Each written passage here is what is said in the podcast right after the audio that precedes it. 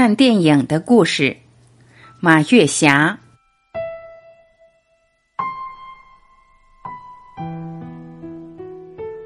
我小的时候看电影是一件奢侈的事儿。那时候知道广场上或者哪儿演电影，不管天气多冷多热，晚上都去看电影。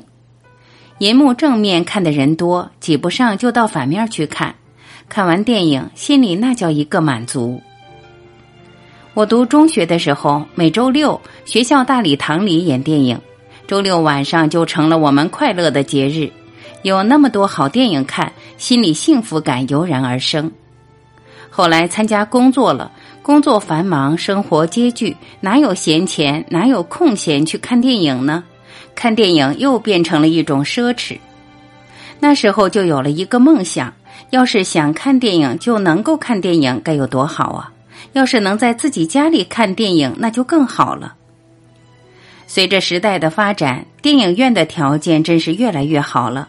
冬天有暖气，夏天有空调，银幕宽广，形象逼真，色彩丰富，音响条件又好。坐在电影院里看电影，真是一种享受。有许多电影看完了都让我心潮起伏，比如说《狼图腾》，比如说《流浪地球》，比如说《战狼二》。比如说《中国机长》，看完电影回家后还激动好几天，忍不住写博文抒发自己的观后感。电视的普遍发展让我坐在家里看电影的美梦成真，尤其是换了 4K 的名牌大电视，在家里看电视真有看电影的感觉。挂在墙上的屏幕画面清晰，音响立体，最重要的是每天可以随心所欲的在家里看电影。电视里有数据库，只要数据库里有的电影都可以调出来。许多心仪的电影都是在电视上看的，比如说《海上钢琴师》《肖恩克的救赎》《雷米奇遇记》等。这款电视色彩非常漂亮，有一种纵深感，适合看风光片儿。如果你没时间外出旅游的话，就可以跟着电视去旅游。足不出户就可以走遍千山万水，浏览旖旎风光。比如这些天我看的航拍中国，七个世界一个星球，祖国的大好河山尽收眼底，世界的奇妙风光仿佛就在眼前。那些神奇的画面，充满知性的解说词，看得我兴奋不已。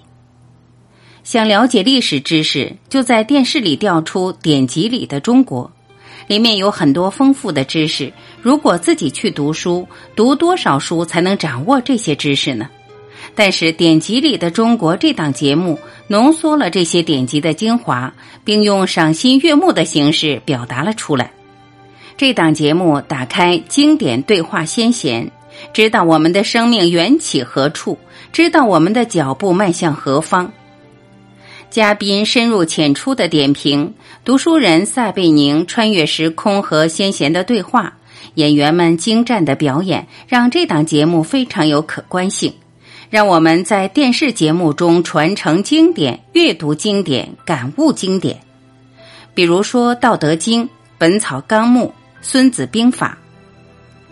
本来写的是看电影的故事，你怎么又兴致勃勃的说起电视节目来了？我想表达的是，在电视里看这些节目，在电视里看这些电影，在电视里看你想买票影院都不可能放的电影，是多么让人快乐，多么让人过瘾，多么让人心旷神怡，而且不需要出行，不需要买票，不需要进熙熙攘攘的电影院，就能看那么好的电影，这个幸福指数是多高啊！感恩这个伟大的时代。感恩科技工作者的发明创造，感恩坐在家里就看心仪电影的幸福感觉。